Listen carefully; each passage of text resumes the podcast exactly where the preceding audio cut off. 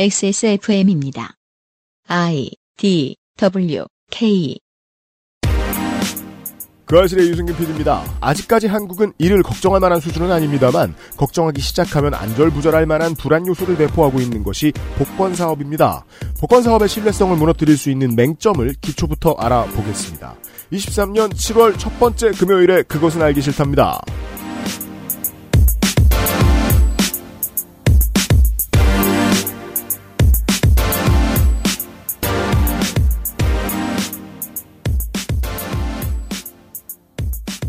검찰의 특수활동비는 대검찰청 사무국장과 대검찰청 운영지원과장 그리고 수사관의 손을 거쳐서 검찰총장에게 현금으로 전달됩니다.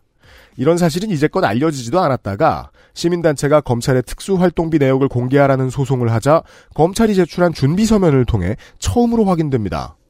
뉴스타파에 따르면 윤석열 대통령이 검찰총장이었던 시절 이 특수활동비를 관리하던 대검찰청의 복두규 당시 사무국장, 윤재순 당시 운영지원과장, 이 두 명의 검사는 지금 대통령실 인사기획관과 총무비서관으로 일하고 있지요. 영수증도 지출결의서도 상당 부분 빼먹고 구내식당이 아니면 상당 부분 용처를 가린 뒤에 복사마저 흐릿하게 해서 대체 어디에 쓴 건지 상당 부분 몰라보게 제출한 검찰. 이 기록의 주인공 중에 누군가는 지금 대통령이 되었고 대통령실에서 일하는 사람들이 되었습니다. 화물연대에게 건설노조에게 학원과 스타 강사에게 대통령이 이권 카르텔 운운할 때마다 사람들이 그들을 가리키는 손가락이 아닌 대통령 본인을 쳐다보게 되는 데에는 다 이유가 있습니다. 금요일에 그것은 알기 싫다를 시작하도록 하겠습니다. 저는 윤세민 에디터와 함께 이원채 오즈메이커의 이야기를 듣고 있었고요. 안녕하세요. 윤세민입니다. 텐션을 낮추느라 애를 쓰고 있습니다. 윤세민 에디터는. 근데 검찰이 이러다가 뭐 기본을 까먹잖아요. 음. 특수활동비가 왜 필요할까요? 수사는 비밀리에 해야 될 때도 많고요. 그런 거는 그냥 활동비라고 하면 되잖아요. 용처를 당장은 드러낼 수 없는 경우 음... 애는 보통 특수라는 말이 많이 붙죠. 예를 들어 막 저기 신세계처럼 예. 잠입해 있고 막 우리 저 수리남에서 보았던 음. 갑자기 활동비 몇 억이 필요할 때가 있는 거예요. 아, 그런 경우도 있겠군요. 그죠? 음. 그런 건 적어 놨다가 제출 결의서도 들어가고 음. 나중에 공개되거나 당장 알고 싶으면 내가 국회의원이 돼서 정보위원회에 들어가면 됩니다. 음. 그러면 알아낼 수도 있습니다. 다만 대중에게 공개가 되지 않을 뿐이에요. 근데 이건 앞뒤가 틀렸죠. 아무한테도 안 알려줍니다. 음. 근데 나 현금 썼죠. 이러면 여기서부터는 그 수리남에 나온 국정원이 아니라 수리남에 나온 마약왕이 되는 거예요. 전목사가 되는 거죠. 예. 네. 여기서부터는 지하 경제가 돼요. 공개가 안 된 나라 돈이 지하 경제가 아닐 이유가 뭐가 있겠습니까? 음. 예. 음. 공개 여부는 즉 견제를 할 수 있느냐 없느냐의 사실로 치환이 되고요. 견제를 할 수 없는데 믿을 만한 국가 권력이 어디 있어요? 때로 그 중에 복권이 있을지도 모르겠다라는 게 오늘의 이야기입니다. 그리고 이번 정권의 특징은 네. 뭐- 개그맨 같은 면이 좀 있어요. 뭔데요? 어, 유행어를 밀어요 시즌마다. 아 그렇죠. 카르텔. 오, 어, 하반기는 카르텔로 정한 것 같아. 상반기는 건폭이었잖아요. 제가 지금 건설노조, 화물연대, 스타 강사 이런 것만 카르텔이라고 얘기했죠. 세상 무슨 단어를 넣고 카르텔 집어넣죠? 그럼 대통령이 다 카르텔이라고 그랬습니다. 예. 신재생 에너지 카르텔도 있대요. 오. 그거는 좋은 건가? 모르겠어요. 뭐 다 카르텔이래요. 그러면 그걸 받아 쓰느라 그게 유행어가 됩니다. 음. 비슷한 일들이 몇 년 전에 있었다면 아마 그런 말들은 다 제껴놓고 그냥 내로남불이란 단어를 썼을 거예요. 다시 한번 떠올려 봅시다. 내로남불이라는 단어 지금은 사라져 있습니다. 음. 아무튼 대통령실이 무슨 카르텔인 것 같고요. 복권은 그런 거 정도인 것 같진 않지만 복권방에 드나드는 무수히 많은 시민들은 한 가지의 생각을 공유하고 있습니다. 복권이 운영되는 시스템을 믿는 거죠. 그렇죠. 그 믿음에 대한 이야기는 한번 해봐야 되겠습니다.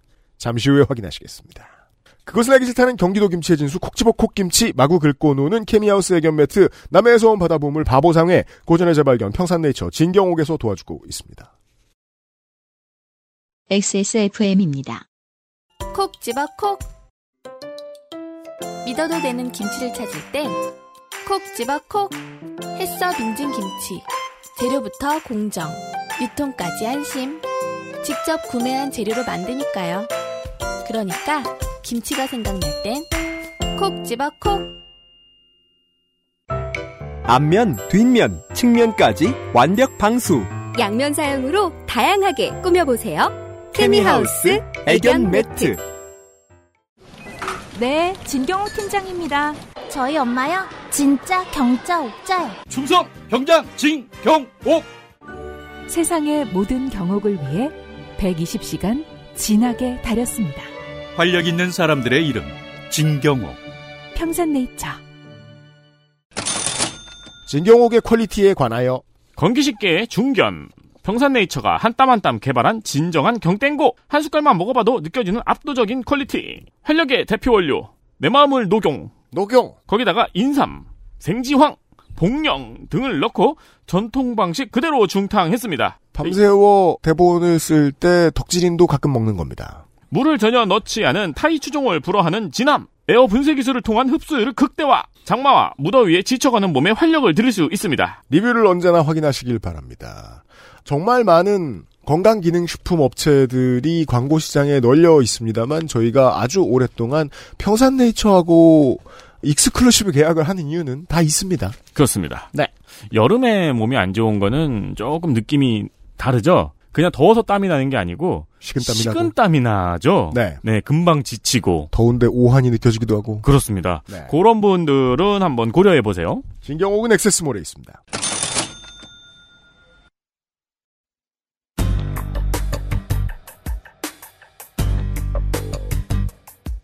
교양심화. 승부 조작의 인해.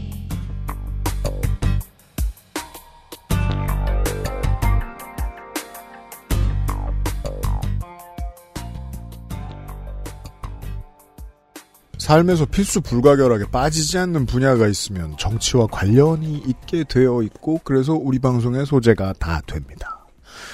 도박이 아닐 이유가 전혀 없습니다. 이번 시간에도 이원채 오즈메이커와 함께합니다. 어서 오십시오. 네, 안녕하세요.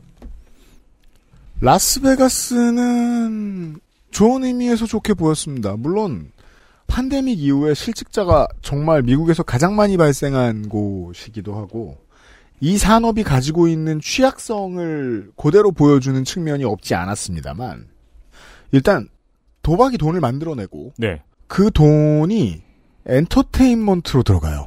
네. 라스베가스는. 화려한 네. 그래서 엔터테인먼트 산업에만 평생 종사하는 정규직들이 정말 많이 살고 있어요. 음. 평생 태양의 서커스만 하고 평생 거기 살아 되는 거예요. 네. 평생 데이빗 카퍼필드 팀의 직원으로 살아도 되는 거예요. 카퍼필드 어르신이 계속 쇼를 하시는 한. 평생 몸이 잘리는. 예. 그 일을 계속해도 돼요. 네. 전문직이고 직업의 안정성이 보장됩니다. 그런 의미에서 베가스는 좋은 도시, 네바다주는 좋은 측면이 있었어요. 네. 네바다주 얘기를 하다가 지난 시간 이야기가 끝났습니다. 여기엔 복권이 없다. 걸일이 넘치거든요. 음. 도박하고 싶으면 저한테는 뭐가 좋았느냐? 1층은 그냥 흡연실이에요. 거대한 슬롯 머신 있는 곳이요? 슬롯머신 앞에 앉습니다. 저는 할 줄 몰라서 안 해요. 네. 재떨이가 있어요. 아, 그렇겠죠. 그러면 앉아서 담배 피러 가는 겁니다. 저는 음, 음. 담배와 커피를 할 수 있어요. 따뜻하거나 시원한 곳에서. 음. 잠깐 가는 저는 책임감 없이 그런 좋았던 기억만 가지고 있습니다. 한국에 돌아와 봅니다. 어느 동네를 가거나 복권방이 있습니다. 복권방이 있죠. 한국인도 도박하고 싶은 욕망을 채워야 돼요, 어딘가에서. 그게 아무나 열고 싶다고 못 열죠, 아마. 그럼요. 네. 도박 중에 복권이 가장 슬퍼요. 한국으로 뭐 말할 것 같으면. 그러니까 그 뭐랄까, 도박의 장르 중에서 제일 재미가 없죠. 수익성도 기대할 수 없어요. 음, 수학적으로 보면 수익성은 제로예요. 음. 마이너스이거나 이걸 열심히들 하고 있습니다. 한 가지의 믿음이 중요합니다. 이 복권이라는 절반 공공 인프라가 완벽한 공정한 난수 관리가 된다. 그러면 돈을 쓰죠. 그렇지 않은 경우가 있다고요? 한 번도 생각해 본 적이 없습니다. 근데 광고는 맨날 우리 언론사 기사 보면은 음. 기사 밑에 복권 로또 비밀 풀렸다 이런 거 광고 맨날 더 있잖아요. 모든 로또. 온라인 뉴스에 저는 정말 뒷면 버리지 언론사 마세요. 경영 파트 사람들 만나가지고 물어보고 싶어요. 대체 왜 저런 허접한 광고를 계속 올려야 되냐? 네. 저게 실제로 돈이 되냐. 아무튼 이건 상관없습니다. 오늘은 복권 얘기를 할 겁니다. 이원채 오즈메이커께서. 어서 오십시오.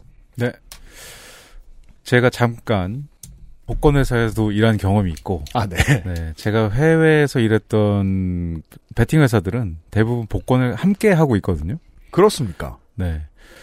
뭐 싱가폴도 그렇고 홍콩도 그렇고 음. 복권 회사, 마사회, 스포츠 베팅 회사는 보통 한 개 회사가 통합 운영을 합니다. 음. 아. 한국만 유독 그게 나눠져 있고요. 도박 종합기업. 네. 그래서 한국은 경마는 농림부 산하의 마사회가 관리하고 네. 복권은 기획재정부의 복권관리위원회가 관리를 하고요. 음. 네. 스포츠 토토는 문화체육관광부가 관리를 합니다. 음. 그래서 통합 논의가 없는 건 아니지만 음.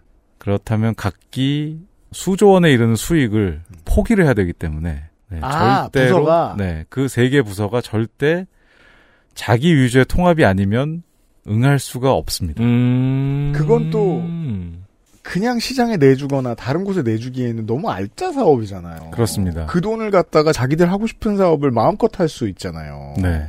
늘공들도 그건 중요하거든요. 그 생각해보니까 그 생각을 못 듣네. 경마는 결국 스포츠 토토구나. 그럼 이제 경마랑 토토랑 로또를 모아가지고 도박청을 신설한다. 그렇죠. 그렇죠. 그렇게 오히려 돼- 그게 더 불안할 수도 있죠. 사람들은.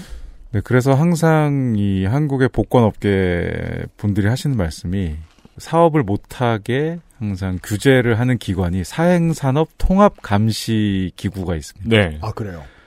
감시는 통합으로 하면서 왜 운영은 통합으로 못하게 하는 것이냐라고 음. 항상 예, 항의를 하시는데, 통합- 이유가 시작부터 나오네요. 네. 뭐로 한 게 더, 오히려 더 투명할 수도 있죠. 어떻게 보면은. 뭐 쉽게 예를 드리자면 통합에서 얻을 수 있는 효율이 지금은 마사회 발매기 따로, 복권 발매기 따로, 네. 토토 발매기가 각기 서로 만들어서 예를 들면 편의점에 로또 단말기와 토토 네. 단말기 두 대씩 있는 경우가 있습니다. 그렇죠. 아 그렇군요. 근데 그거 한 대로 원래 통합할 수 있는 거고 음. 그 경마도 편의점에서 사도 되거든요. 네. 근데 한국은 그게 부서가 나눠져 있기 때문에 절대 안 되죠. 음. 어. 아니 사실 뭐 이런 류 도박에 대한 접근성이 낮다는 문제가 좋지 않다는 문제가 이게 문제라고 여기지 않으실 청취자분들이 훨씬 많을 거라고 예상은 돼요. 네. 다만 다 맞는 말씀이실 텐데 다 좋은 의견일 텐데 다만 이러면 어둠의 세계로 빨려 들어갈 만큼의 열정을 가진 사람들이 망가지기가 좀 쉽습니다. 네, 통합 시스템이 제공이 안 될 경우에 투명한. 음. 네. 그렇습니다. 그리고 또 하나의 비효율로는 로또라는 상품의 특수성인데요. 음. 로또는 월요일부터 토요일까지 발매를 해보면 음. 매출의 90% 이상이 토요일에 나옵니다. 그거 왜 그런 거예요? 무조건이죠. 그러니까 아 로또를 사야지라는 생각이 토요일에 추첨이니까 그렇죠. 내일 사도 되지라는 생각을 하시는 분들이 있고 그러니까 아 그래요. 막상 마감 임박에 몰려서 사시는 분들이 많아서 그렇거든요. 그 로또 가게 앞을 지나가면은 이제 마감 임박 6시 임박이 되잖아요. 그러면은 미리 자동으로 쭉 뽑아 놓은 거를 네네 맞습니다. 이거 이거 사가시라고 빨리 사가시라고 빨리 사가시라고 막 이렇게 흔드세요. 아니, 아니 이게 방학 숙제도 아니고. 네 사고 1시간 있다 결과가 나오니까요. 어, 그렇습니다. 그래요. 음. 그 일종의 충동 장애라고도 볼 수 있는. 그렇죠. 아... 네. 오래 기다리는 걸 못 하시는 분들. 음. 아, 이게 본능의 문제라서 제가 이해하는데 좀 걸려요. 네. 근데 이제 재밌는 거는 예. 그런 로또 상품의 특성상 일주일에 로또를 1회 발행하는 나라는 한국밖에 없습니다. 음. 왜냐면 시스템 부하가 무조건 토요일 하루에 걸리게 돼 있는데 전산망이 이- 일주일에 5일은 그냥 놀아야 되거든요. 음. 그렇기 때문에 외국은 전산망을 최대한 활용하기 위해 주중 로또, 뭐 화요 로또 이런 식으로 시스템을 최대한 활용을 합니다. 근데 한국은 그 하루의 캐패시티에 맞춰서 시스템을 매일 놀리고 있는 상황이죠. 음. 음. 음. 그렇다면 통합 운영을 한다면 네. 그 비는 시스템이 평일에는 이제 토토를 관리하다가 주말 부하가 걸릴 때는 뭐 이제 음, 로또 네, 쪽으로 네. 좀 시스템 리소스를 돌리고 음. 그런 운영이 가능할 텐데 음. 한국은 각자 다 서버를 갖고 시스템을 유휴 자원을 늘려가면서 음. 운영을 하고 있는 거죠. 그리고 뭐 언론도 정부도 감시의 스포트라이트를 한 곳으로 고정할 수가 있잖아요. 다만 이제 뭐 손해가 안 나다 보니 음. 그냥 두는 것 같습니다. 네. 네. 문제 일으킨 것도 처리 못하는데 음, 이해는 됩니다. 근데 사실 이 얘기하려고 복권 얘기를 하신 건 아닐 거예요. 네, 그렇습니다. 최근에 즉석 복권 관련해서 뉴스가 몇 건 있었습니다. 음. 즉석 복권에 인쇄 오류가 있었다. 이런 뉴스 보신 적 있나요, 정치자 여러분? 저도 이현채 오즈메이커가 알려주셔서 봤습니다. 네. SBS 2023년 1월 19일 당첨금을 받을 수 있는 기한이 다음 달까지인 즉석 복권의 1등 당첨자가 지금까지도 나오질 않고 있습니다. 그런데 이 복권은 판매 도중 일부에서 문제가 발견돼서 20만 장 넘게 시장에서 회수됐습니다.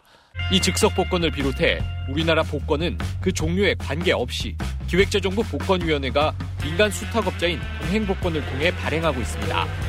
이 천원짜리 58회차 복권은 지난해 2월까지 판매가 진행됐고 모두 4천만 장 가운데 99.34%가 팔려 반품된 건 2만 7천여 장에 불과합니다. 다음 달 말까지가 당첨금 지급 기한인 이 회차에선 5억 원 1등 복권 1장과 2천만 원 2등 복권 5장이 아직 나오지 않았습니다. 1등 복권이 나오지 않은 건 이 회차가 유일하고 2등 복권이 나오지 않은 것도 58회차 5장을 제외하곤 57회차 1장뿐이라 결과가 확연히 다릅니다.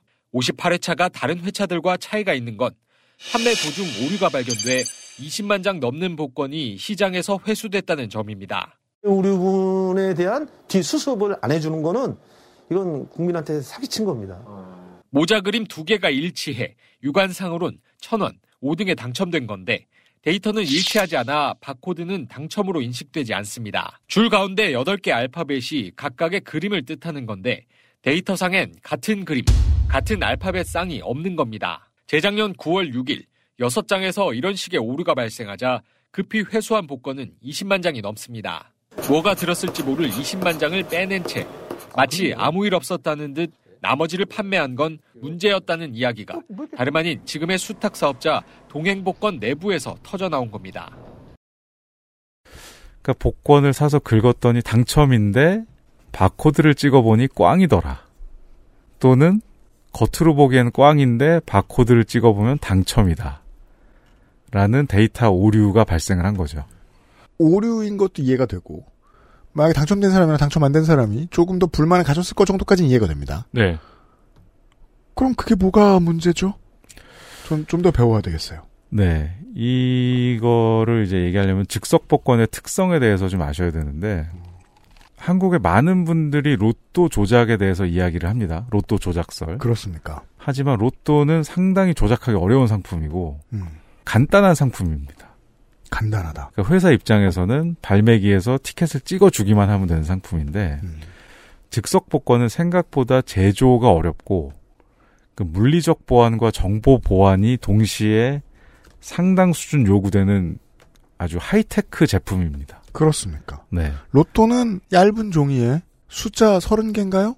네. 46, 네, 45죠.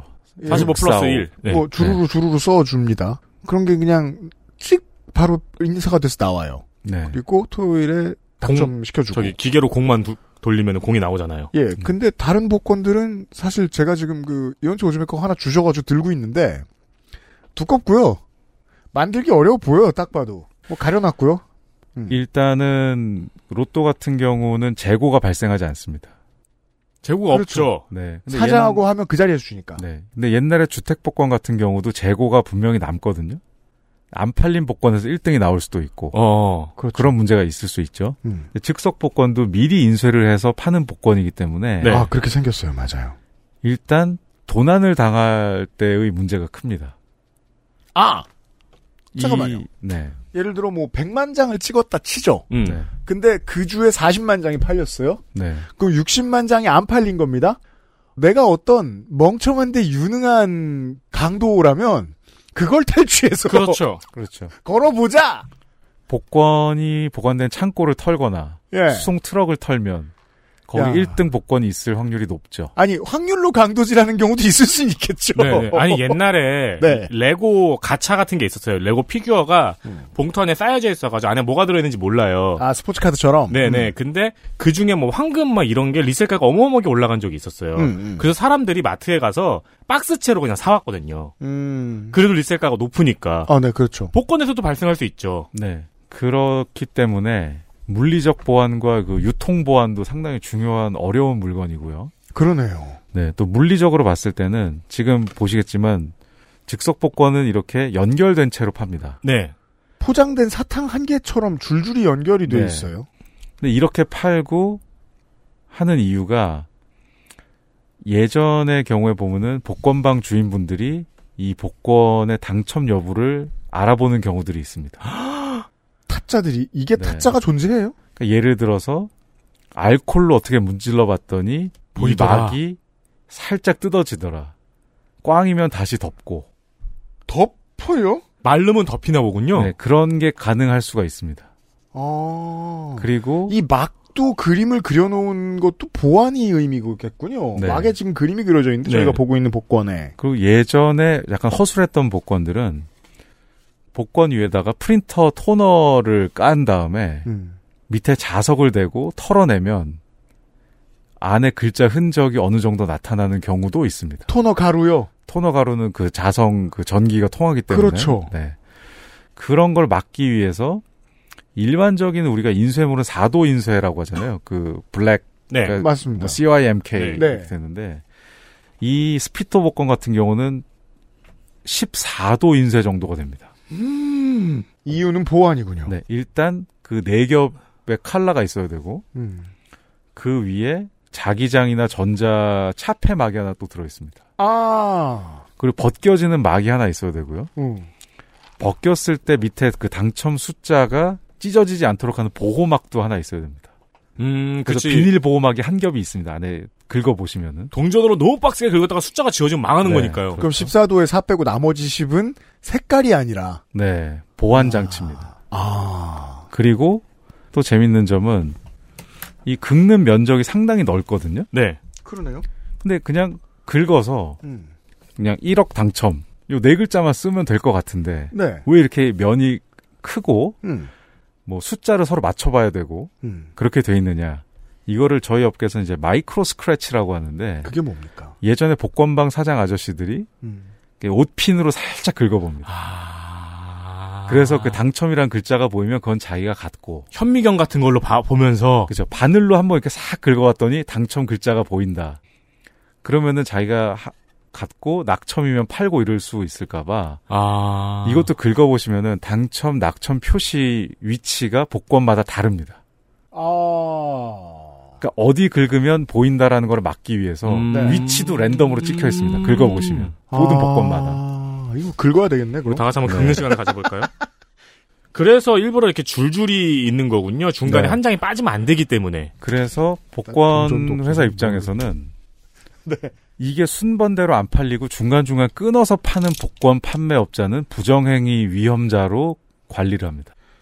칼 끝으로 살짝 긁어보니까 까만색 뭐가 보이고 등고선 같은 것들도 나오고 그러죠. 그러네요. 어. 그러니까 등고선이 있는 이유는 어, 낙첨 티켓에서 당첨 부분만 오련해서 갖다 붙이는 사람들이 있을까봐. 아, 그 위조 방지군요. 네, 그래서 위치가 정확히 안 맞는 거를 입증하기 위해서 등고선도 안에 들어가 있습니다. 본능의 영역이죠. 돈 앞에서 사람은 영악해지니까요. 네. 그래서 음. 네. 복권 회사 입장에서는 이게 제조 단가도 엄청 들어가고 그러네요. 비싸겠어요 만드는데. 네, 유통 단가도 상당히 많이 들어가고 네. 어려운 상품입니다. 제가 줄로만 몇 줄 그어봤는데 그냥 까만색과 흰색이 바닥에 깔린 것 같지만 전문가라면 예를 들어 전문가라는 게 별거 있습니까? 몇백 장 사본 사람이라면 내가 호구가 되려고 산 게 아닐 거 아니에요. 그러면 이 패턴을 익히겠죠. 네, 하우스에 돈 따는 타짜들처럼. 그렇습니다. 그러면 그들의 경험을 뛰어넘는 어떤 보안을 새로 만들어야 되는 거예요. 그렇습니다. 돈이 들겠어요. 음. 그러니까 이것도 항상 쥐와 고양이의 싸움처럼 네. 창과 방패의 싸움처럼 그렇겠네요. 항상 발전하고 있는 상품입니다. 아, 네. 떨어졌어요. 네. 당연하죠. 행운 숫자가 8인데. 네. 그러니까 사실 그런 것도 웃긴 거죠. 행운 숫자를 지정해주고 그 행운 숫자가 있는지를 봐야 되는데 네. 원래는 그럴 필요 없이 당첨. 500원, 음. 뭐 1000원 우와, 요거만 우와, 해주면 뭐 이렇게 쓰면 되는데 되는데. 근데 그거는 마이크로 스크래치에 의해서 바로 간파될 확률이 높기 때문에 그렇죠. 네? 복잡하게 네. 만들어 놓는 거죠. 아, 그렇군요. 복권의 역사에서 음. 이 보호막을 비파괴적으로 뜯었다가 덮는 것만 연구하시는 분들도 있습니다. 당연하죠. 네. 그래서 알코올에 절여서 한번 뜯어보고 다시 덮거나 그런 노력을 많이 하기 때문에 알코올에 의해서도 이게 확 녹아버리면은 괜찮은데 안 녹고 이게 뜯어졌다 붙는다. 그럼 문제가 되죠. 그대로 다시 붙일 수 있다. 네. 그렇다면은 그분은 복권 판매업을 하면서 재벌이 될 수 있죠. 그렇죠. 빈정됨을 원천 차단하는 게 좀 중요하겠습니다. 그러면 이런 거 안 만들면 되잖아. 그렇죠. 앞에 말씀드렸습니다. 로또는 왜 토요일에만 많이 팔리는가? 바로 긁어보고 싶은 심정이 있으니까. 네. 그럼 로또는 왜 만드는가? 인류는 도박을 해야 된다고요. 그리고 복권이 어마어마하게 남는 사업이잖아요. 그렇죠. 네. 정부 입장에서는 거의 조세 저항이 없는 유일한 수입원이기도 하고요. 음.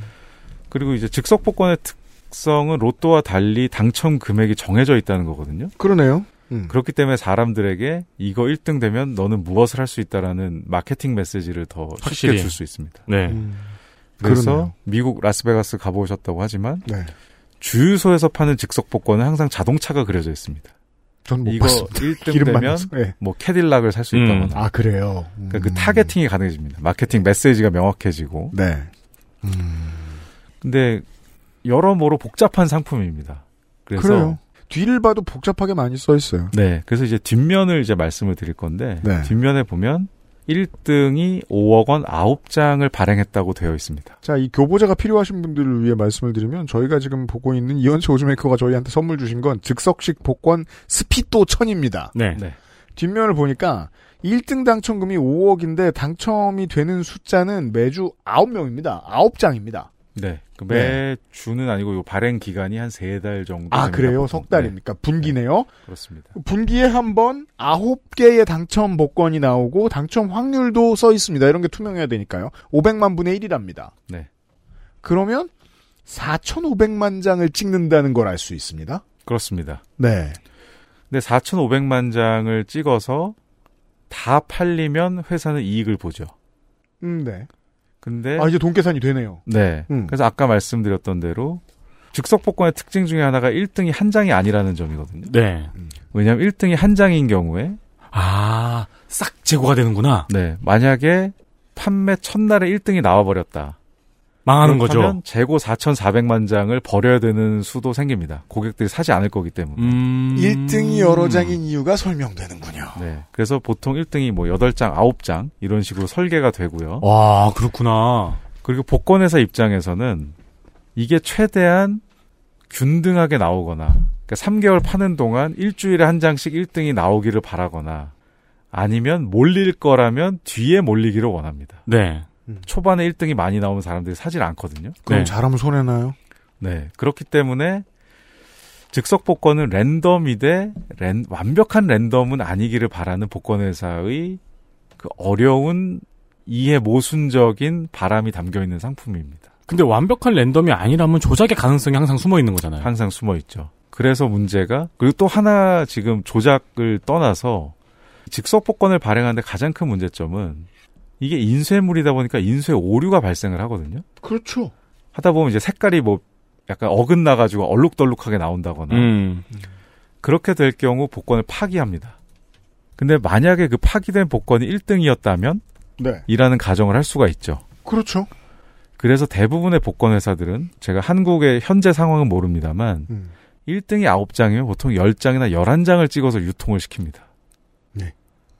왜냐하면 불량품으로 한 장이 사라져 버릴 수가 있기 때문에. 아. 그래서 10장, 11장을 찍어서 돌리는데 1등 9장이 나오면 나머지를 회수하는 전략을 취하는 나라들이 많습니다. 어디 있는 줄 알고요? 9장 1등이 나온 순간 판매 종료를 해버리는 아, 손해를 감수하고. 네. 근데 예를 들어서 9장 1등을 딱 찍었는데 그 중 하나가 불량품이라 폐기 복권이 1등이었다. 그럼 결국 8장만 나오고 9장째는 안 팔린 거기 때문에 고객 항의가 엄청나게 커집니다. 그렇겠죠. 이게 다 만약에 당첨이 됐으면은 네. 유가증권이잖아요. 어떻게 보면은 그렇죠. 5억짜리. 그러니까 회사 입장에서는 무조건 9장 이상은 존재를 해야 되고 9장만 존재하면 가장 좋지만 9장 이하로 존재했을 때는 회사가 망할 수 있고 음. 9장 이상 존재했을 때는 중간에 판매 중단을 하면 되니까 음. 우리들에게 이야기하지 않지만 10장이나 11장을 초기에 찍어서 유통을 시킵니다. 혹시나 분실되거나 판매가 안 되거나 뭐 도난당할 경우까지 감안해서. 관리와 조작은 한 끗 차이죠. 예, 종이 한 장 차이잖아요. 네. 관리를 안 하면 공정하지 않으니까. 네. 그래서 이 즉석 복권 업계의 불문율은 티켓의 당첨 데이터와 유통 데이터는 완벽하게 분리가 돼야 됩니다. 당첨 데이터와 유통 데이터가 분리된다. 그러니까 복권이 예를 들어서 아까 4,500만 장이니까 1년 번호 1번부터 4,500만 장이 있으면 어느 복권이 꽝이고 어느 복권이 1등인지를 알고 있는 데이터베이스와 1번 복권이 어디로 배송됐다라는 데이터는 서로 절대 겹쳐서는 안 됩니다. 이 권력이 분산되지 않으면 야바위죠. 그렇죠. 그러면 1등 티켓이 어디로 갔는지 누구나 알 수 있기 때문에. 그렇죠. 그 DB에 접근할 수 있는 사람이거나 DB가 해킹당했을 때 1등 티켓의 위치가 파악이 쉽게 된다면 그러면 LH 사태 터졌을 때 같은 일이 생기는 거죠. 그렇죠. 내부 정보로 1등을 내부인들이 먹는다. 네. 라는 게 불가능한 건 아닌 겁니다. 그 DB 보안이 완벽하지 않다면. 음. 근데 이번에 발생한 복권 사태에서 인쇄 오류가 나왔고 20만 장을 회수를 했습니다. XSFM입니다.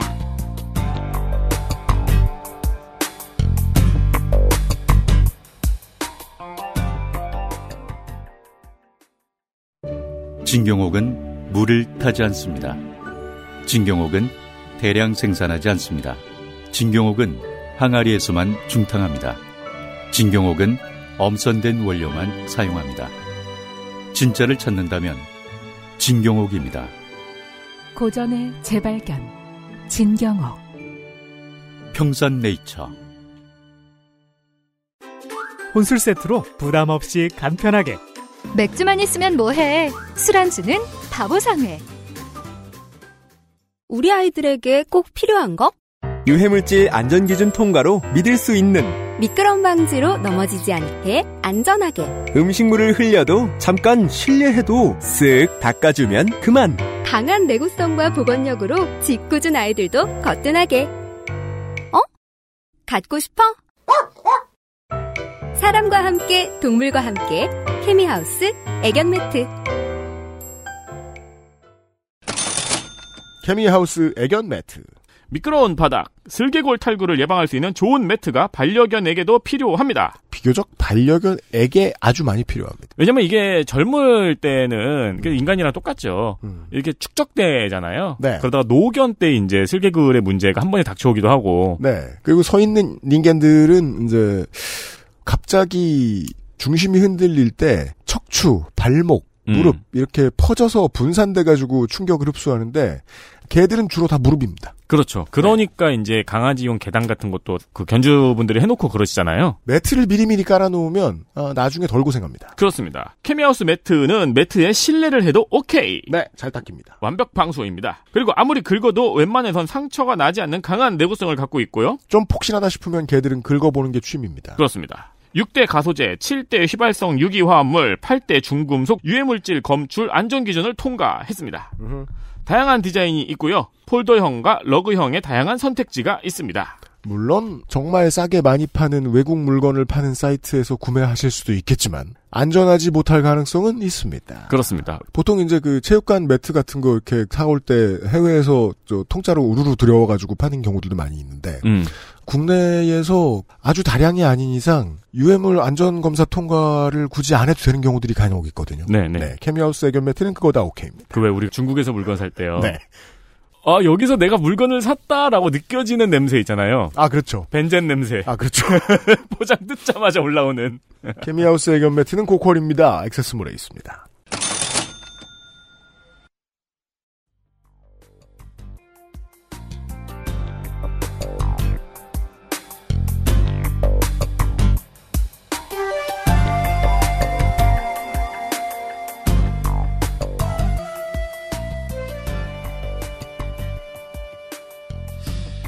자, 이 기사를 좀 보겠습니다. SBS의 취재팀이 내놓았던 23년 3월 기사입니다. 복권 1등 있었다더니 황당한 태도. 시중에 풀린 천 원짜리 즉석 복권에 무엇인가 오류가 발견됐는데 담당 업체가 그것을 숨기고 계속 복권을 팔았다는 것입니다. 문제가 있을 것으로 추정되는 20만 장은 업체가 시장에서 회수했는데 5억 원짜리 1등 복권은 끝내 당첨자가 나오지 않았습니다. 때문에 회수된 20만 장 안에 혹시 1등이 있었던 거 아니냐? 그러면 대국민 사기 아니냐? 이런 의혹이 불거졌습니다. 취재한 결과 문제가 있는 복권 가운데 당첨 복권이 얼마나 들어있는지 담당 업체가 처음부터 파악했다는 정황이 확인되었습니다. 자, 좀 더 공부해 봅시다. 네. 그러니까 20만 장에서 인쇄 오류가 나왔다는 걸 회사는 파악했고 네. 그 20만 장의 각각의 당첨 결과를 회사는 알고 있던 겁니다. 그러니까 이게 문제는 뭐냐면은 인쇄 오류가 나왔는데 전량 회수를 하지 않고 그렇습니다. 일부만 회수를 했다는 거예요. 음. 네. 그리고 나머지에선 1등이 안 나왔다는 거죠. 그렇죠. 그래서 지금 부분 회수된 것 중에 1등이 있었다라는 정황이 강력히 의심되고요. 그렇죠. 실제로 그 회차에는 1등이 8장이었습니다. 음. 근데 판매 마감을 하고 보니 1등이 7장만 나왔습니다. 음. 한 장은 끝끝내 상금을 받으러 오신 분이 없습니다. 음. 그렇기 때문에 폐기 회수된 20만 장 중에 1등이 있었던 게 아니냐라고 음. 의심을 하고 있고 4,500만 장 중에 20만 장인데 네. 9장 걸리는 것 중에 하나의 1등이 그 안에 있었다. 네. 그러면은 그 20만 장의 데이터베이스를 누군가 건드렸거나 오류가 발생했고 하필 거기에 1등이 있었다는 거는 누군가 1등을 조회하려고 했던 시도가 있었던 게 아니냐. 요게 문제죠. 라는 의심을 할 수밖에 없는 겁니다. 자, 다시 한번 정리. 이게 왜 문제인가? 라는 궁금증이 아직도 있으신 분들을 위해서. 누가 걸릴지 유통하는 데에서 알면 그 복권은 사면 안 되는 겁니다. 제 생각에. 그거는 야바위죠. 짜고 치는 야바위가 되는 거죠. 그럴 테니까요. 그럼에도 불구하고 20만 장을 회수했고 네. 여기서 문제점은 인쇄 오류가 난 티켓이 20만 장이라는 걸 안 것까지는 이해가 됩니다. 그거는 글로벌 표준으로도 뭐 업계 관행으로도 이해가 되는 건데 음. 그 20만 장을 회수하는 과정에서 그 20만 장이 어디에 있는지를 알았다는 거거든요. 그 그러니까 즉 회사는. 복권 음. 회사는 이번 회차 복권은 경상도에선 1등이 없어라는 걸 알고 있다는 그렇죠.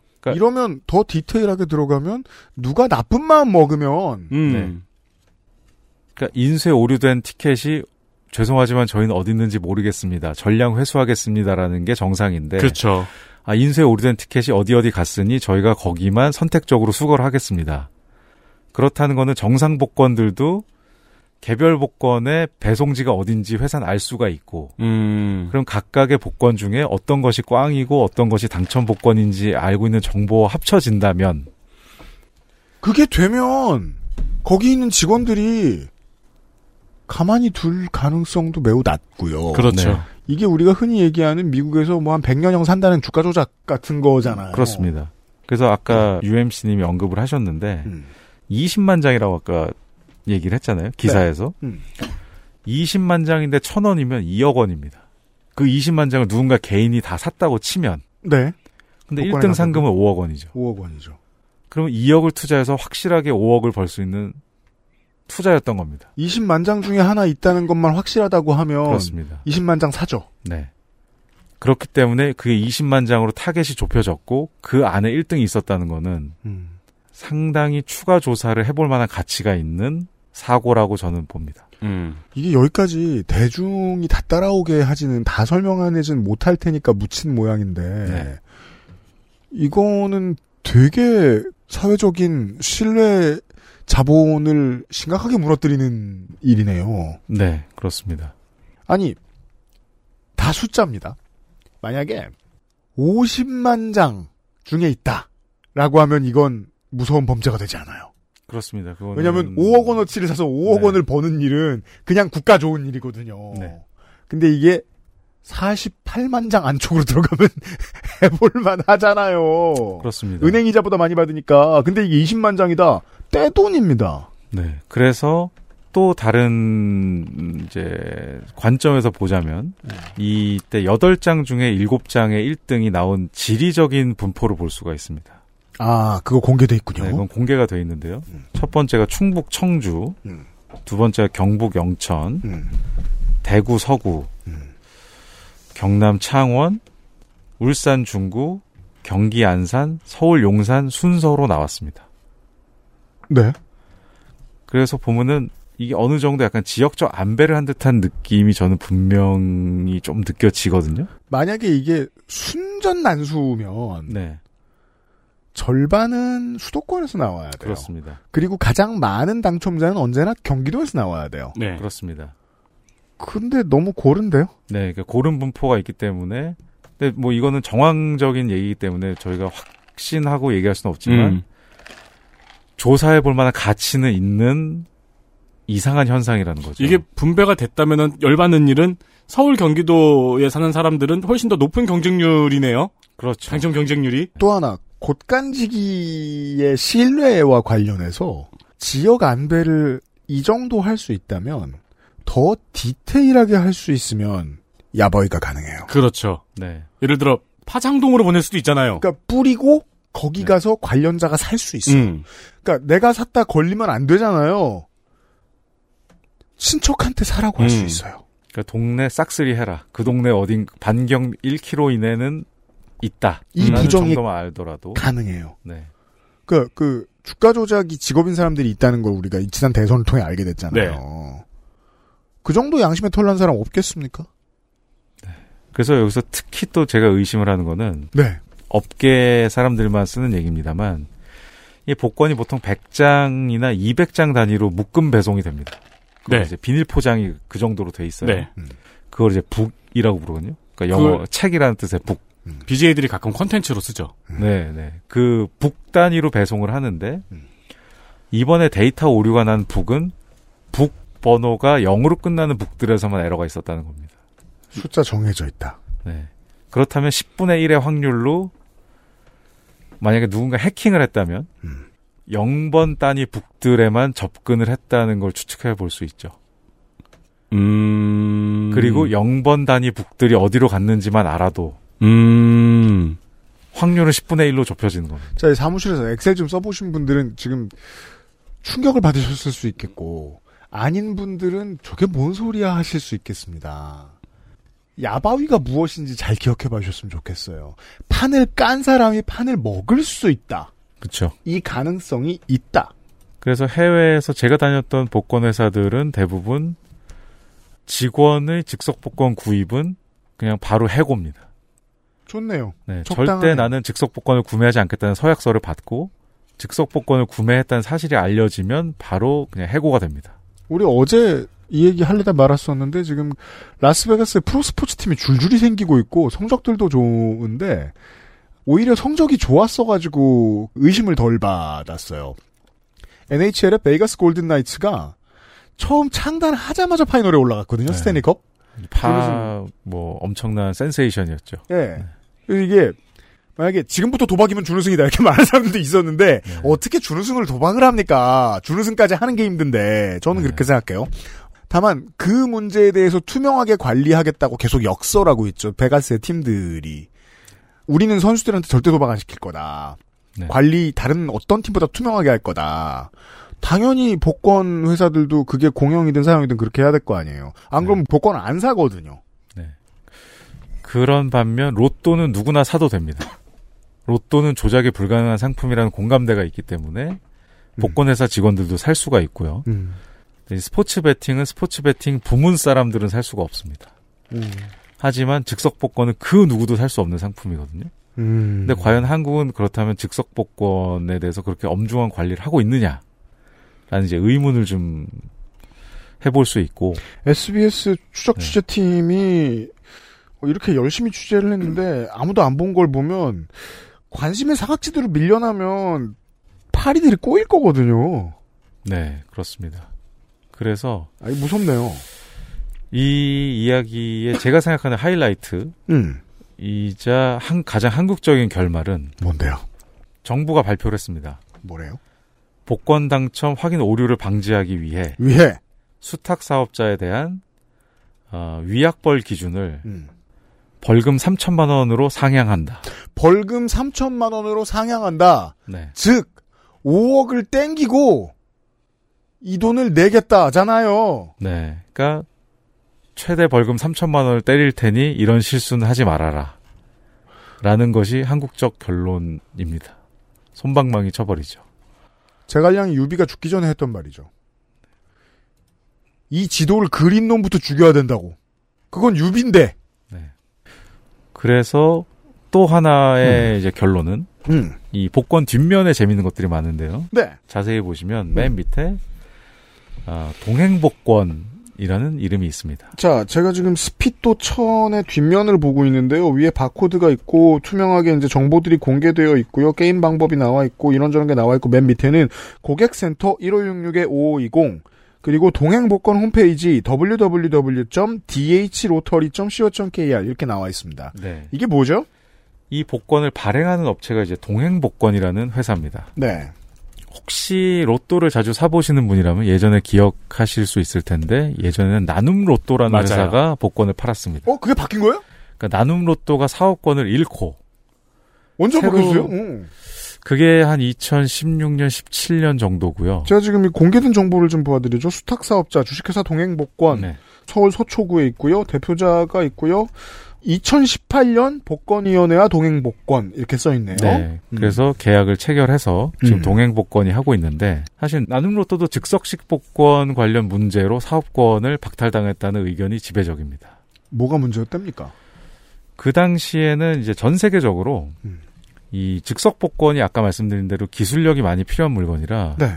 그 메이저 인쇄 회사가 한 세 군데 정도 있습니다. 미국에 두 군데, 캐나다에 한 군데가 있는데 음. 네. 한국은 이거를 이제 파주 출판 단지에서 찍었거든요. 네. 음, 네. 한국도 잘하니까요. 이런 네, 거. 한국도 이제 기술력이 있으니까. 음. 근데 어느 날 갑자기 중국 인쇄업체와 계약을 맺었습니다. 나눔 어. 로또가. 어느 날 갑자기. 네, 어느 날 갑자기 중국 인쇄업체와 계약을 맺었고. 네. 문제는 그 과정에서 정부 승인을 받아야 되는데 나눔 로또가 네. 정부 승인을 받지 않고 계약을 체결을 했습니다. 정부 수업 수탁 사업자가 네.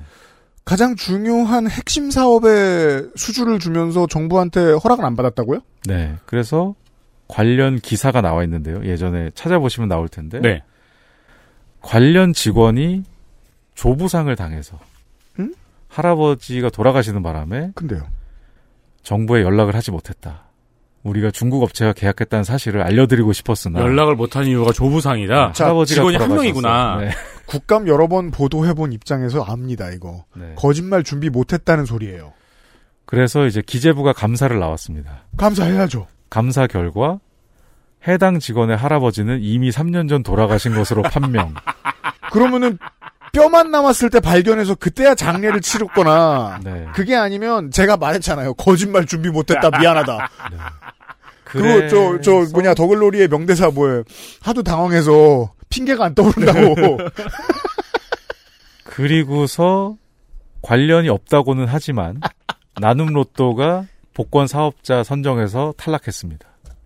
음. 근데 지금 자- 잠깐 서칭을 해봤거든요. 네. 이 복권 수탁 사업자 선정이 엄청난 전쟁터네요. 진흙탕이네요. 그렇습니다. 네. 그래서 그때 나눔 로또가 이제 사업권을 잃고 물러났고 네. 그때 들어온 회사가 동행 복권입니다. 아 그렇군요. 올해 바뀌었나 봐요. 올해는 아니고 아 18년도 아, 그래서 2018년도에 동행이 들어왔고 네. 지금 이 뉴스가 터지자마자 동행 복권이 입찰에서 떨어지고 새 회사가 들어오게 됐습니다. 아. 그래서 제가 생각하는 한국적인 해결책이라는 게 결국 사고가 나면 사업자가 교체된다. 음. 그것으로 정부는 책임을 다했다. 음. 그래서 항상 사업자는 바뀝니다. 자 항상 사업자가 바뀐다는 말의 의미가 함축되어 있는 것이 결국 남아있는 문제의 불씨를 해결하는 건 아니라는 거예요. 이 남아있는 문제의 불씨란 이런 거죠. 어떤 유혹의 손길이 올 때 해당 담당자가 거기에 헷가닥 넘어갈 수도 있는 가능성을 차단할 수 있는 건 법, 혹은 처벌, 양형 기준 등등인데 그런 걸 마련하지 않고 어, 사람을 바꿨다. 네. 네. 왜 우리 KBO에서도 그런 거 많이 하잖아요. 뭐, 저, 고의로 이제 승부조작에 참여한 선수가 있으면 그 사람 영구 제명하고 어, 그 다음에 선수들에 대한 교육 프로그램을 더 높인다거나 지금 총재 바뀌고 그런 거 하죠. 예전에는 검찰엔 안 넘겼다가 검찰 수사 의뢰를 KBO가 먼저 한다거나 이렇게 좀 더 엄한 무언가를 집어넣잖아요. 그러면 확률이 줄어들 텐데 그런 건 안 하고 그냥 회사만 바꿨다.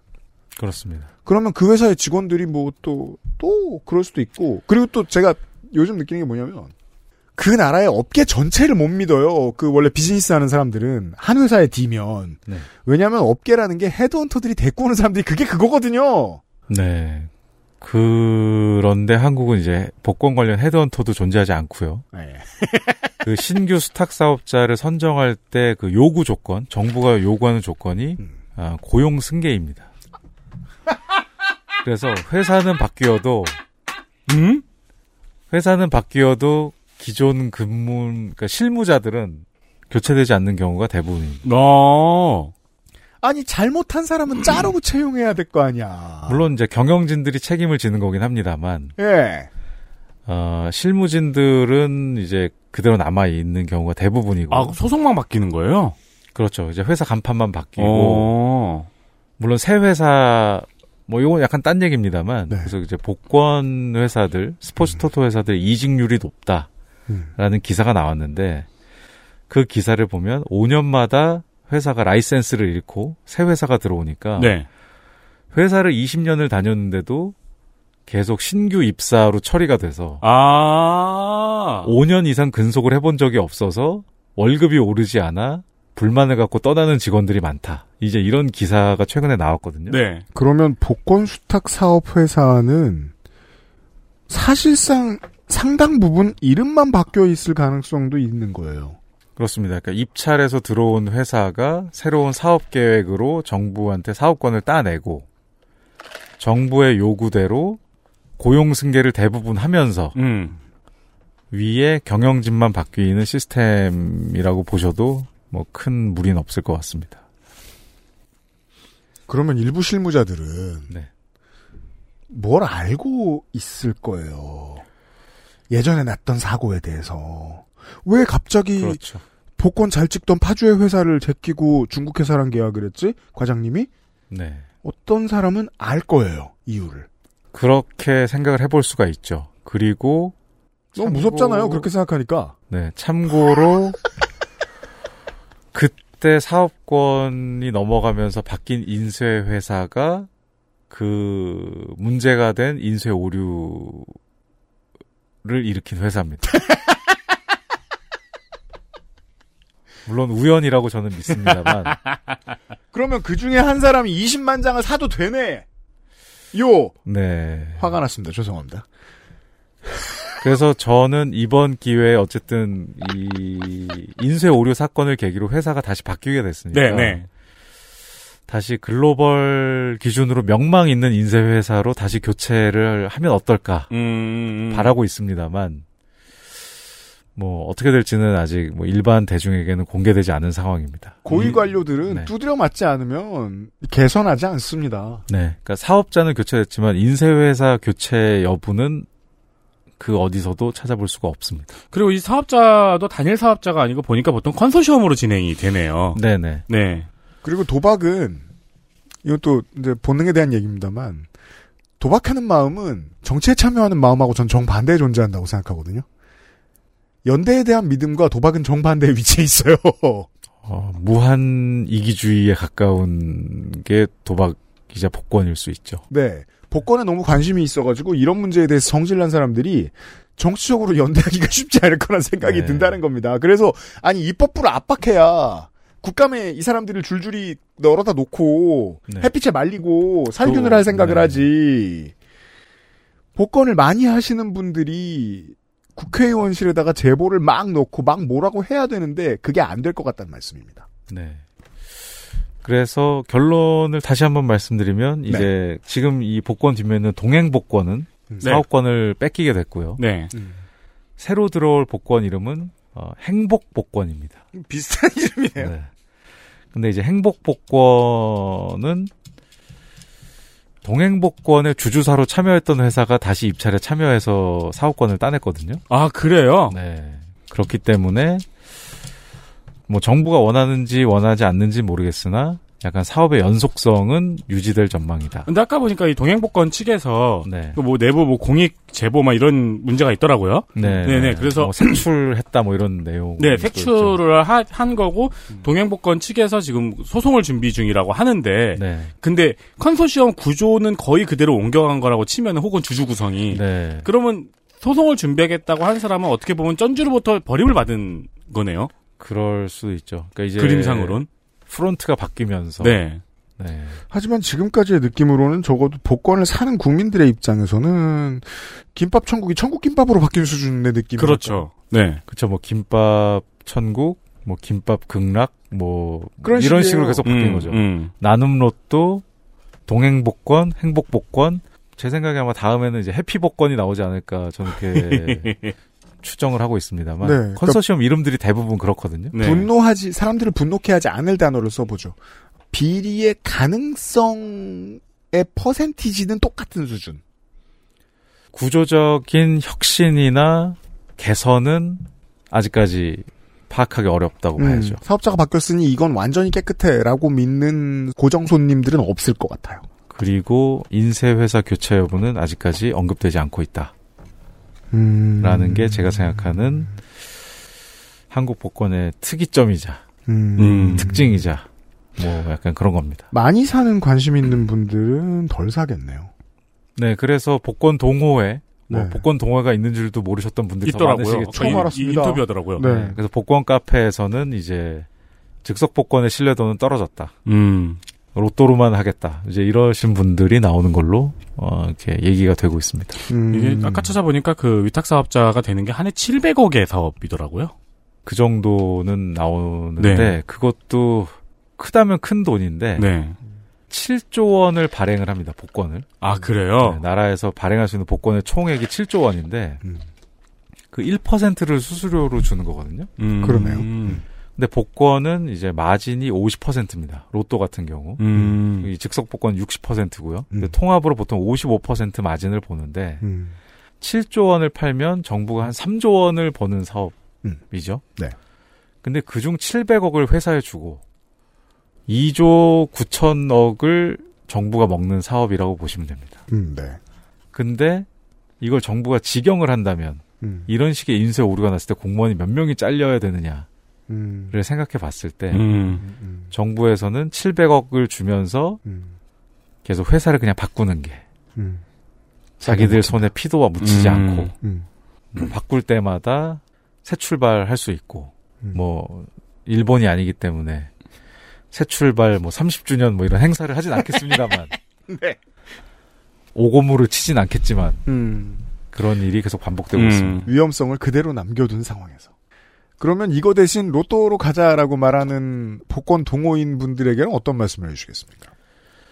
로또는 비교적 안전한 상품인 건 맞습니다. 네. 그 정말 외부 해킹이 있지 않는 한 음.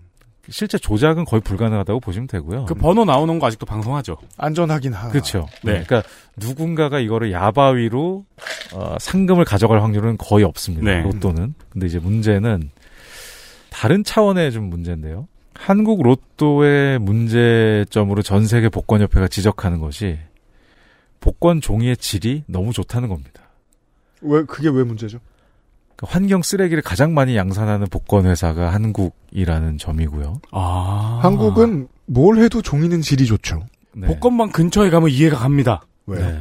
로또 종이가 개판이 나 있으니까요. 아 그래요? 좀 네. 가봐야 알지. 그래서 가장 그 해외 복권 업계에서 한국을 이해할 수 없는 것이 음. 그 로또 사시는 분들 중에 상당수는 매주 동일한 넘버로 사시는 분들이 있어요. 네. 나의 행운 번호. 그래서 음. 그 여섯 개를 항상 찍으시는 분들이 있는데 외국 같으면 그를 1년 선구매를 할 수가 있습니다. 네. 그러니까 로또를 샀는데 네. 아 저 이 번호로 1년간 살게요. 그거 괜찮네요. 약간 기차 정기권처럼. 어. 음. 1월 1일부터 12월 31일까지. 그러면은 로또가 52회 발행이 되니까 5만 2천 원을 받고 음. 영수 중에 이 로또는 52주간 유효합니다라는 한 글자만 찍어주면 됩니다. 그러면 쉬운 한 장을 덜 찍어도 그렇죠. 되네요. 종이 쓰레기가 50분의 1로 줄어드는 거죠. 아 종이 쓰레기 아끼는 문제에 대해서 한국은 궁리하지 않는다. 네. 근데 전 세계 모든 로또 회사가 그렇게 하고 있고요.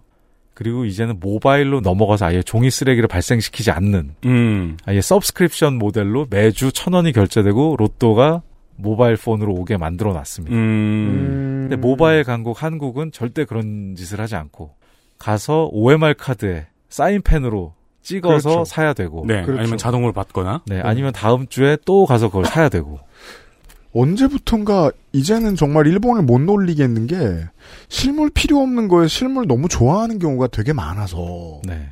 아. 그래서 환경 파괴적인 요인으로 ESG적으로 봤을 때 한국이 가장 세계에 악영향을 미치고 있다. 음. 게다가 종이 질이 너무 좋다.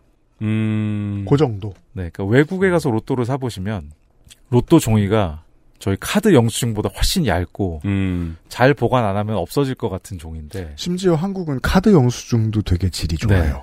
근데 한국의 로또 영수증은 엄청 두껍고 내구성이 강합니다. 네. 제가 지금 그 동행복권 페이지를 보고 사실 지금 이원채 호주메이커를 만나면 저는 모든 게 신세계지만 신기한 거 지금 또 하나 봤습니다. 전자복권이라는 게 우리나라에도 있는지 몰랐습니다. 아, 전자복권이 지금 처음 봤습니다. 있는데 요것도 최근에 문제가 좀 있었습니다. 근데 뭐 이건 아직까지 결론이 나지 않은 문제인데 전자복권 뭐 아이디라는 식으로 한번 뭐 네이버나 다음 카카오에서 검색을 해 보시면 관련 뉴스가 또 있습니다. 음. 최근에. 아, 그래요? 네. 뭐 키워드로 아마 전자복권 무더기 이렇게 검색하시면은 뭔가 아마 나오는 게 있을 겁니다. 네. 한 명이 5년간 329번 당첨. 네. 의혹. 그렇죠. 의혹이죠. 네. 음. 아직까지는 이제 의혹 제기 수준입니다만 전자복권 당첨된 아이디들에서 유사성이 발견되고 있다. 아이디가 것부터 유사하다. 음. 시작해서, 네. 동일한 사람이 자주 당첨되는 경우가 있다. 이런 거에 대해서 어, 랜덤에 대한 인증에 대한 목소리가 좀 높아질 수는 있습니다. 자주라는 단어는 한 번과 두 번이 아닐 때예요. 네, 그렇습니다. 음. 최소 세 번일 때. 음. 이게 이제 아이디 하나가 아니고 음. 앞에 알파벳 숫자 조합인 아이디 패턴이 반복되는 그 아이디가 많이 당첨이 된 거네요. 음. 그러니까 덕질인 0111110. 네, 맞습니다. 덕질인 음. 0111111. 네, 네. 네, 그런 식의 비슷해 보이는 뭐 친척벌 되는 아이디들이 음. 자주 당첨된다는 의혹이 제기가 됐는데 그건 이제 검증을 해봐야 되는 거죠. 이게 뭐 실제로 정말 빈도가 높은 건지. 음. 근데 예를 들면은 이제 그런 거를 복권 동호회에서 정보 공개를 요청을 해서 특정 유저들의 당첨 확률이 유독 높다거나 음. 그런 문제가 있다면은 적극적인 수사를 해봐야 되겠죠. 근데 아직까지는 그냥 의혹 제기 단계입니다. 아, 네. 알겠습니다. 아, 이 사업은 저한테는 이런 느낌이에요. 뚝에 구멍 하나 나는 이거 하나 못 막았을 때 확 터질 것 같기도 한 네. 이런 얘기였습니다. 근데 오즈메이커는 복권과 관련해서 무슨 일을 합니까? 저는 이제 오즈메이커 일을 하면서 잠깐 그 복권 회사에서 네. 어, 또 이제 일을 한 경험이 있어서 네. 음. 이제 오늘 좀 말씀을 드렸는데 일반적으로 오즈메이커들이 복권 업무를 하는 경우는 음. 어, 복권 1등에 대한 배당률을 매깁니다. 네. 그래서 뭐 한국에선 불법이니까 여러분들 절대 하시면 안 되고 아, 네. 하실 수도 없지만 음. 윌리엄 힐이니 레드브록슨이 이런 데 가보시면은 로또 베팅을 받고 있습니다. 아, 그래요? 네, 로또 베팅을 받는데 음. 로또를 사라고 이제 합니다. 우리에서 번호를 찍어서 사라. 음. 근데 그게 한국 로또 1등 번호와 일치하면 음. 우리는 10억 원을 주겠다. 음. 미국 로또와 일치하는 번호를 찍으면 우리가 뭐 20억을 주겠다. 어. 어. 이런 식으로 약간 로또의 장외 발매 같이. 파생 네, 어. 상품이군요. 그러니까 우리가 발행 주체가 아닌데 음. 어. 이거랑 똑같은 번호 네가 맞추면 우리가 그냥 10억 줄게. 음. 그런 식으로 합니다. 네. 그래서 전 세계 모든 복권을 뭐 말씀하신 대로 파생 상품이죠. 음. 그러니까 발행 업체와 관계없이 음. 한 원스톱 쇼핑으로 모든 날의 로또를 다 살 수 있습니다. 근데 대신 거기는 이제 정액 상금을 걸어놓죠. 음. 그리고 제가 최근에 여기서 놀랬던 게 마포 어디 길을 걷다가 네. 미국 로또, 호주 로또 판매 대행이라는 한국에 음, 그런 걸 많이 봤거든요. 생겼어요, 몇 년 사이에. 그게 얼마 전에 화제가 됐죠? 네. 제가 알기로는 아마 안 살 확률이 꽤 높기 때문에 네. 예? 그 대부분의 그- 구매 대행이라고 써 있잖아요. 그렇죠. 근데, 근데 구매 그 돈을 받고 대행인데 네. 그 저 복권을 안 살 거라고요? 그 회사가? 그러니까 외국에서 보면 그런 사례들이 많았습니다. 구매 대행인데 그냥 안 삽니다. 어차피 꽝일 거라고 생각하고. 예. 아니 어, 네. 어차피 꽝이라고 생각하긴 하지만 처음에 산다고 하는 사람들도 네. 구매 대행을 통해서 그래도 그 사람이 살 거라고 생각하잖아요. 그렇죠. 근데 아예 안 사고 당첨된 분도 있으면 그냥 주머니에서 꺼내서 드리고. 그게 얼마 전에 제가 봤던 네. 글이 문제 이게 복권 사업이라는 게 얼마나 신기한 사업이냐면은 그렇게 미국 복권이라고 이야기를 한 거예요. 음. 그 사람들이 막 샀어요. 막 샀는데 실제로는 미국 복권하고 아무 상관도 없는 거예요. 그렇죠. 그 사니까 돈이 모였잖아요. 음. 네. 근데 1등 당첨이 나온 거예요. 그러면 그냥 음. 도망가야죠. 준 거예요. 아. 아, 줬으면 상당히 윤리적인 업체라고 네. 볼수 근데도 남는데요. 자 봐요. 2천억 원이 뭐 이번에 당첨금이라 쳐요. 미국의 무슨 로터리가. 근데 그거를 한국에서 어떤 사람이 구매 대행을 해줍니다.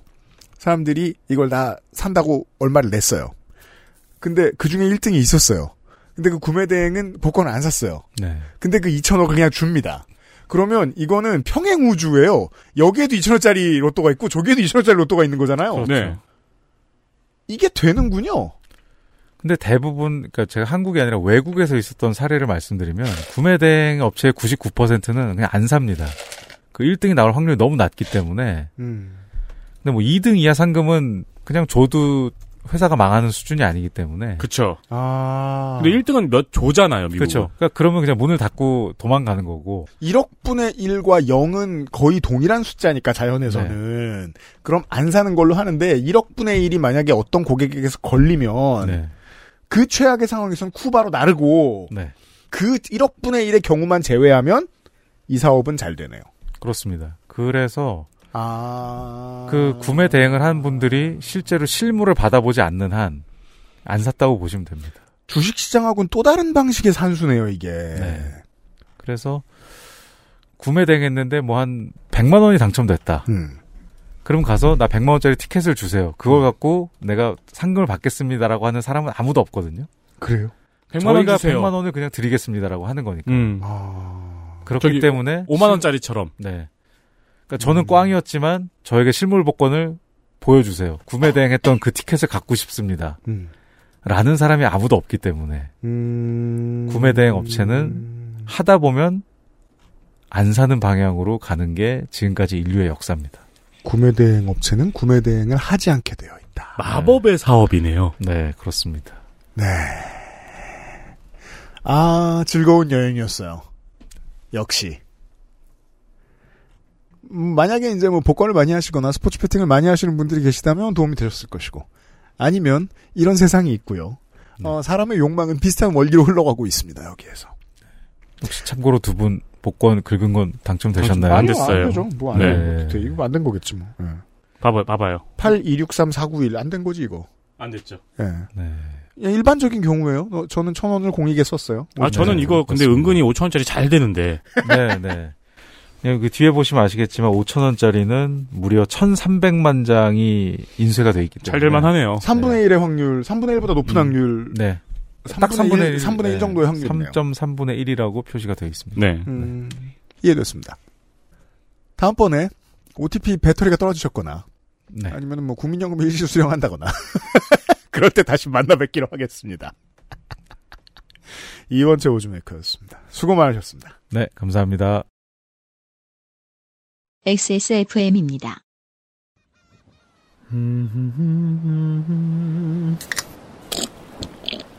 아, 어디? 어, 마, 맛있는데? 바다, 술, 그리고 바보상의 술안주. 콕 집어 콕. 좋은 원료를 쓴 김치를 만들 시간이 없을 땐 콕 집어 콕. 배추, 무, 고춧가루, 생강, 전부 국산. 다시마, 홍합, 표고버섯도 아낌없이 쓰죠. 그러니까 김치가 생각날 땐 콕 집어 콕. 아스트랄 뉴스 기록실 뉴스 아카이브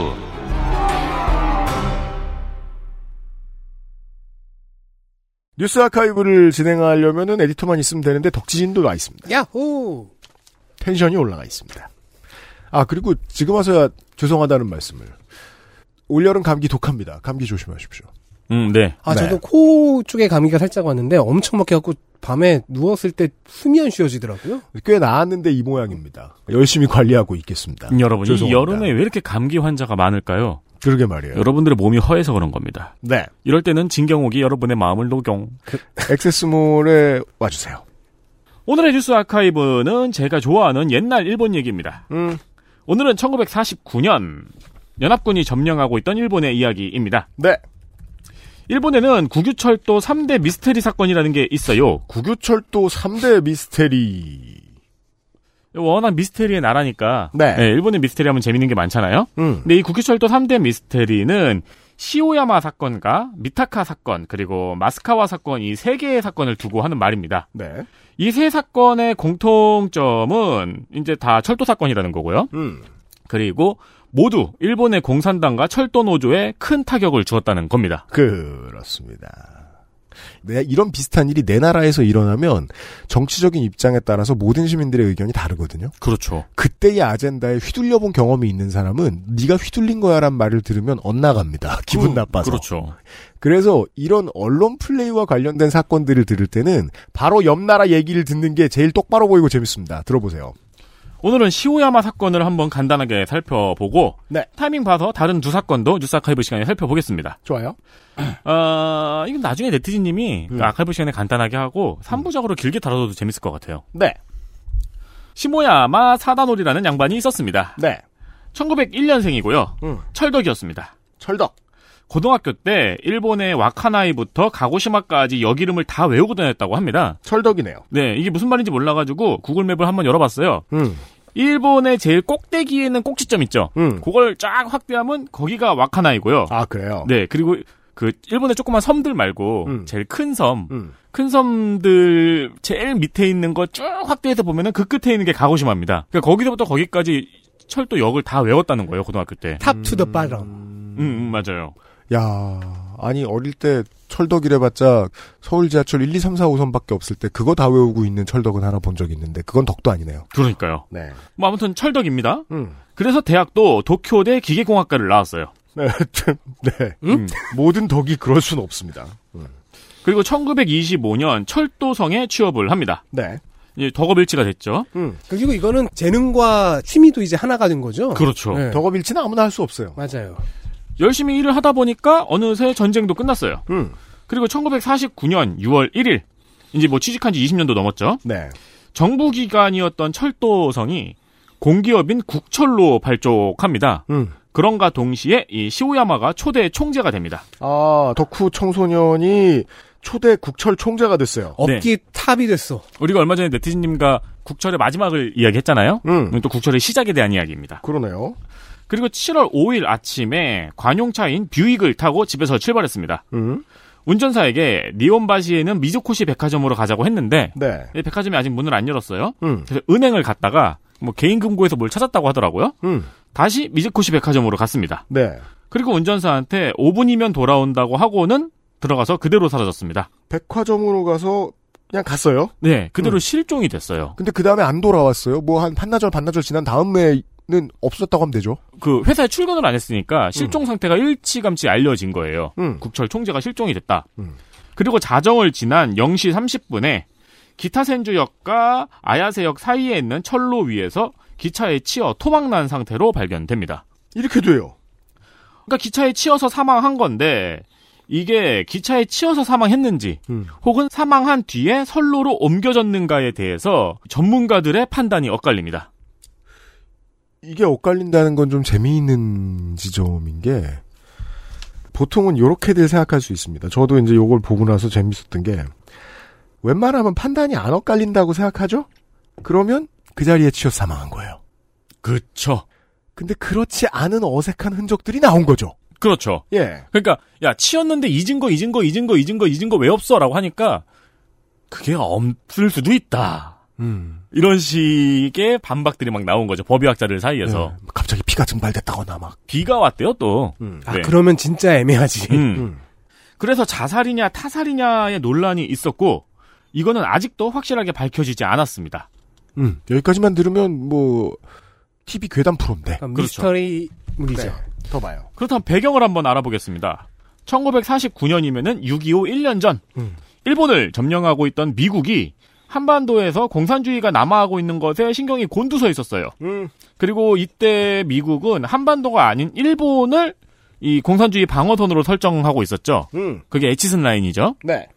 그리고 일본은 전후 인플레이션에 시달리고 있었어요. 미국은 이 일본의 경제를 독립시키기 위해서 그 당시의 총리였던 요시다 시게로한테 닷지 라인이라는 긴축 정책을 요구합니다. 네. 이게 이제 결과적은 닷지 불황이라는 역효과를 보여가지고 실패했는데요. 음. 근데 이 닷지 라인에는 대규모의 구조 조정도 포함이 되어 있었어요. 구조 조정을 해라. 미군정이 이제 막 공기업이 된 국철에만 10만 명의 구조 조정을 요구를 했어요. 지금 국철이 됐는데. 그쵸. 네. 그러니까 이제 정부기관에서 국철로 공기업화 시킨 것도 미군정이 요구를 한 거고 음. 그러면서 10만 명을 정리해고를 하라고 했으니까 사실 다 공무원이었던 사람들이죠. 이 미국에서 10만 명의 정리해고를 요구한 게 시모야마가 국철 총재가 되기 한 달 전이었습니다. 음. 그래서 사실 그런 얘기도 있는 거예요. 기계공 출신에 음. 밑에서부터 착실하게 올라간 시모야마가 총재가 된 게 그래서라는 추측도 있어요. 왜냐하면 기본적으로 예나 지금이나 구조 조정을 할 때는 위에서 낙하산이 내려와요. 관료 네. 출신에 음. 아래에서 올라온 사람한테 시키는 일은 별로 없습니다. 그것도 그렇고 그 자리에 물망이 있었던 좀 더 거물들 음. 다른데 뭐 사장이라든가 이런 정치적으로 밝은 다른 사람들이 들어가기를 꺼리는 자리였기 때문에 음. 순수한 철덕이 앉게 된 것이라는 얘기도 있는 굳은 거죠. 일을 네, 해야 음. 되는 입장이었기 때문에. 네. 음. 당연히 국철 노조는 이 당시에 정리해고에 강력하게 저항하고 있었습니다. 네. 그리고 이 사건이 일어나기 하루 전에도 이미 3만 명의 정리해고를 발표를 했었고요. 음. 이 사건이 일어난 날도 정리해고에 대한 중요한 회의가 있던 날이었습니다. 네. 즉 시모야마는 정리해고를 위해서 들어간 총재였던 거예요. 그렇게 됐어요. 여기서 이제 음모론이 싹 트는 겁니다. 음. 아까 말씀하신 것처럼 보통 정리해고 과정을 보면은 다른 사람이 갑자기 회사로 들어와서 정, 정리해고를 진행하잖아요. 음. 왜냐면 같이 오래 일한 사람은 정리해고가 숫자로만 보이지 않기 때문에 정리해고를 빠르게 못해요. 네. 근데 시모야마처럼 기계공부터 시작해서 올라간 사람은 정리해고하기가 더 힘들겠죠. 어렵습니다. 그래서 시모야마가 정리해고에 적극적이지 않았다는 의견도 있습니다. 음. 그래서 자살설의 경우에는 이게 자살의 동기였을 것이다라고 얘기하고 하고 있죠. 네, 추측을 하고 있죠. 그렇죠. 이 타사설과 자살설이 대립하는 와중에 타살이면은 누가 죽였는가가 또 미스터리가 되는 거예요. 그렇죠. 당연히 정리해고가 진행 중이었기 때문에 노조나 일본 공산당이 시모야마를 죽였다는 썰도 있고요. 음. 그리고 일본 미스터리의 거장인 마스모토 세이초를 비롯한 사람들은 연합군의 방첩 부대가 시모야마를 살해한 후에 이를 공산당과 노조한테 뒤집어 씌웠다는 설이 있습니다. 네. 어, 이건 여전히 미스테리로 남아가지고 진상이 밝혀지진 않았습니다. 음. 하지만 결과적으로 이 사건 때문에 일본의 공산당과 국철노조의 노동운동은 와해됐고요. 음. 어, 굉장히 쪼그라들었고 그 여파로 국철뿐 아니라 다른 기업들의 정리해고가 가속화되는 결과를 낳았죠. 네. 결과만 생각하면 간단해지죠. 그렇죠. 누가 이겼는가를 보면 그러니까. 되니까. 역시 마츠모토 세이초. 뭐예요? 좋아하죠. 그 사람이 옳았던 거야. 뭐 좋아해? 나는 이미 음모론에 푹 빠졌어. 음. 그게 이제 어느 정도인지 사실 저도 정확하게 감은 못 잡지만 적어도 이제 지난번 방송을 에티스님하고 하면서 배운 바에 의하면 그건 분명했던 것 같아요. 일본 노동운동의 핵은 국철이었다. 네. 국철 노조도 이 시모야마의 장례식 전에 추도사를 써요. 네. 의견이 대립된 채로 암초에 걸렸습니다. 60만 전 조합원이 당신의 인품을 그리워하며 애도의 뜻을 바칩니다. 이런 조사가 나중에 공개됩니다. 발표 안 됐죠. 심지어는 그 이유에 대한 해석도 분분하더라고요. 이걸 쓰고 왜 안 읽었느냐, 음. 누가 못 읽게 했느냐 등등까지도. 제가 이 사건에 대해서 궁금해하는 건 한 가지예요. 만약에 정리해고를 막기 위한 테러로서 일어난 살인이었으면 관련 단체는 어떻게든 티를 냅니다. 왜냐하면 테러는 힘이 없는 사람들이 힘을 과시하고 싶을 때 하는 거거든요. 음. 그 힘이 쓰이려면 어떠한 의도를 가진 사람들이 죽였다는 말을 누군가가 해야 그 후임자가 겁을 먹죠. 그렇죠. 근데 관련된 주장은 은근히 보이지 않아요. 네. 반대쪽에서 공산당이 죽였다는 음모는 쉬워도 공산당 쪽에서 그런 막을 만한 일이 있었다라는 말조차도 하질 않습니다. 음. 그러면 결과적으로 그 다음번에는 원하는 낙하산이 내려와서 공기업을 정리할 수 있었겠죠. 네. 저한테 확실한 건 그 마지막 몇 줄밖에 없어요. 이 국철 3대 미스테리 사건이 그래서 다 약간 그런 식입니다. 범인이 누군지가 미스테리인데 음. 결과적으로는 뭐 이 모든 것이 국철 노조와 공산당에게 악재로 작용했다는 거죠. 맞습니다. 네. 그 후 35년 정도가 더 지나서 일본 철도는 완전히 민영화가 됐고요. 지금의 일본 철도가 됐고요. 그렇습니다. 노조는 다 없어졌습니다. JR. 그러니까 네. 그가 옳았어. 음모론이 옳았던 거야. 결, 결과로 보면 그렇죠. 지난번 네티즌님과의 방송에 프리퀄 하나를 보셨습니다. 뿅. 뿅.